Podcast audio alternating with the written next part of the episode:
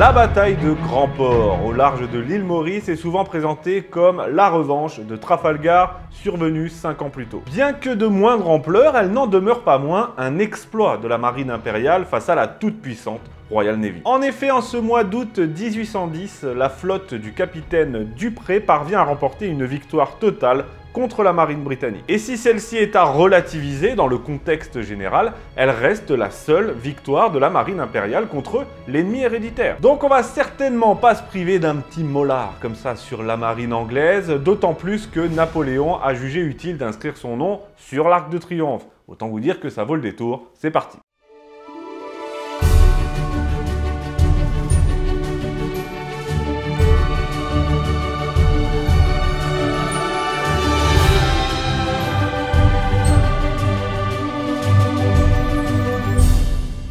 Avez été nombreux à me réclamer très souvent cet épisode sur la bataille de Grand Port, alors le voici mes amis. Je le fais pour vous, même si moi personnellement à la base je me disais que c'était pas une bataille de grande importance. Bon, ok, on a battu les Anglais sur mer, très bien, excellent même. Oui, mais c'était la seule fois. Du coup, je trouvais ça un peu ridicule d'agiter nos drapeaux en mode Youhou, regardez, on a gagné une seule bataille. Un peu comme si les Prussiens se vantaient d'avoir remporté une escarmouche pendant la campagne de Prusse en 1806. Hein mais néanmoins, cette bataille de Grand Port reste une victoire, la plus grande, inscrite sur l'Arc de Triomphe, s'il vous plaît. Et puis surtout, c'est un exploit, alors on va pas se priver pas du tout d'envoyer une petite crotte de nez, aussi petite soit-elle, à la Royal Navy. Nous sommes en 1810, donc 5 ans après le désastre qu'avait été la bataille de Trafalgar, et notre histoire se déroule dans l'océan Indien. Vous le savez, l'océan Indien est une zone stratégique pour le contrôle des routes maritimes vers l'Inde, et ça, l'Angleterre l'avait bien compris.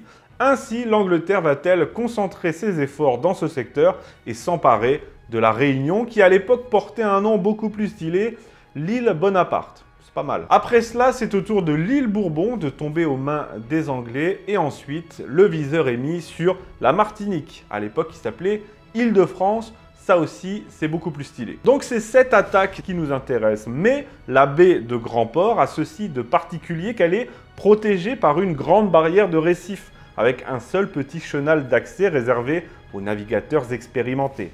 Et ce chenal est défendu par une île fortifiée l'île de la Passe. Rien à voir avec une île d'Epstein. Le 13 août, le commandant britannique Samuel Pym, Pym, je sais pas comment on dit, je m'en fous, lance donc une attaque sur l'île de la Passe suivie d'une série de raids sur les côtes mauriciennes. Et après des combats acharnés, les Anglais parviennent à s'emparer de l'île de la Passe. Ils contrôlent donc désormais l'accès à la baie. Mais sept jours plus tard, la nouvelle arrive, une escadre française qui revient des Comores approche commandé par le capitaine Dupré. Le problème, c'est qu'à ce moment-là, le capitaine français n'a aucune idée que les Anglais s'en sont pris à l'île de France et encore moins qu'il contrôle l'île de la Passe qui contrôle l'accès à la baie. Le capitaine anglais, Willoughby, entend bien profiter de cette situation et il fait hisser le drapeau français en haut du fort de la Passe et le pavillon tricolore sur le HMS Nered. Aussi, il envoie un message au commandant français afin de l'attirer dans la baie, de le piéger et de détruire sa flotte. Des méthodes bien anglaises, on peut dire, hein, qu'on voit d'ailleurs dans le film Master and Commander.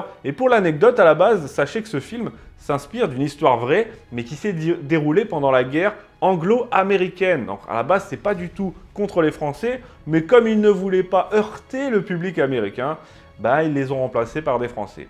Voilà, voilà. Donc, voyant un navire avec pavillon français, le capitaine Dupré ne se doute de rien, il tombe dans le piège, pensant avoir affaire aux corsaires Surcouf. Et il s'engage donc en toute confiance à travers le chenal pour rejoindre la baie. C'est là, pendant la traversée de la passe, que les Anglais passent à l'attaque. Et depuis le fort comme depuis leur navire, ils pilonnent la flotte française totalement prise au dépourvu. Il faut dire que les Britanniques ont la supériorité numérique, ils disposent de 4 frégates bien équipées, bien armées, du fort et aussi de l'effet de surprise. De leur côté, les Français ne peuvent compter que sur deux frégates accompagnées modestement par une corvette et deux Indiaman. Alors, sûrs de leur coup et de leur supériorité, les Anglais attaquent la flotte française qui subit une véritable pluie de boulets. Mais malgré ça, celle-ci va réussir à poursuivre sa route dans le chenal et une fois arrivée à la baie, parvenir à se former en croissant de lune en position défensive. Pas de quoi refroidir les Anglais, beaucoup trop certains qu'ils ne vont faire qu'une bouchée de la flotte de Dupré. Ces derniers s'engagent à leur tour dans le chenal, mais comme je l'ai dit précédemment, seuls les marins expérimentés connaissent parfaitement cet accès étroit. Et pour ne rien arranger, alors ça c'est vraiment pas de bol, les Français ont déplacé les bouées marquant l'accès au chenal pour déstabiliser les rosbifs. C'est ainsi qu'à peine engagées, deux frégates britanniques viennent se heurter sur les récifs, d'autres poursuivent leur route, mais une fois arrivées à portée des navires français, elles subissent un feu terrible. La flotte française concentre tout le feu de ses bordées sur le HMS Nereid et sur le pont, c'est une véritable boucherie. Pour vous dire, 90% des morts britanniques de cette bataille étaient présents sur cette frégate. Pendant ce temps, des troupes françaises au sol ont installé des batteries sur les côtes afin d'atteindre les navires anglais qui essayent de se défendre tant bien que mal. Donc les Britanniques tentent de répliquer, mais leur flotte, avec deux frégates prises dans les récifs et une salement amochée était déjà en très mauvaise posture, d'autant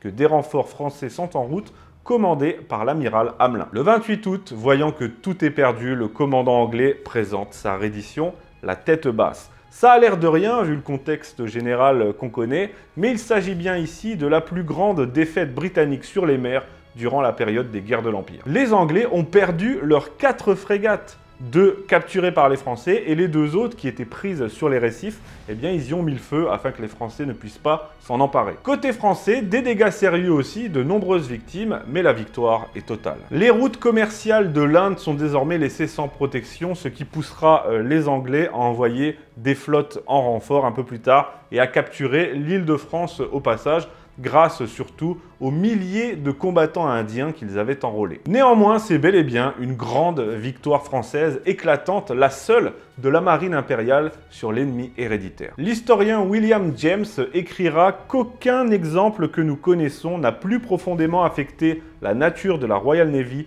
que la défaite qu'elle a subie grand port. Et comme je l'ai dit, l'empereur Napoléon décidera d'inscrire son nom sur l'arc de triomphe. Il s'agit d'ailleurs de la seule bataille navale présente sur ce monument à la gloire des victoires de la Grande Armée. Ce n'est donc pas à proprement parler une revanche sur Trafalgar, ça n'est pas du tout la même ampleur, mais ça fait toujours plaisir, je me devais donc d'en parler aujourd'hui. Sachez que les épaves des navires sont toujours encore au fond de la mer, au large des côtes de l'île Maurice, donc si vous avez quelques envies de plongée sous-marine, c'est l'endroit parfait. Merci de votre attention, j'espère que ça vous a plu. N'oubliez pas de laisser des commentaires pour réagir à cet épisode, je les lis quasiment tous, de partager, de liker, de vous abonner à TV Liberté, et on se retrouve la semaine prochaine dans la petite histoire. Salut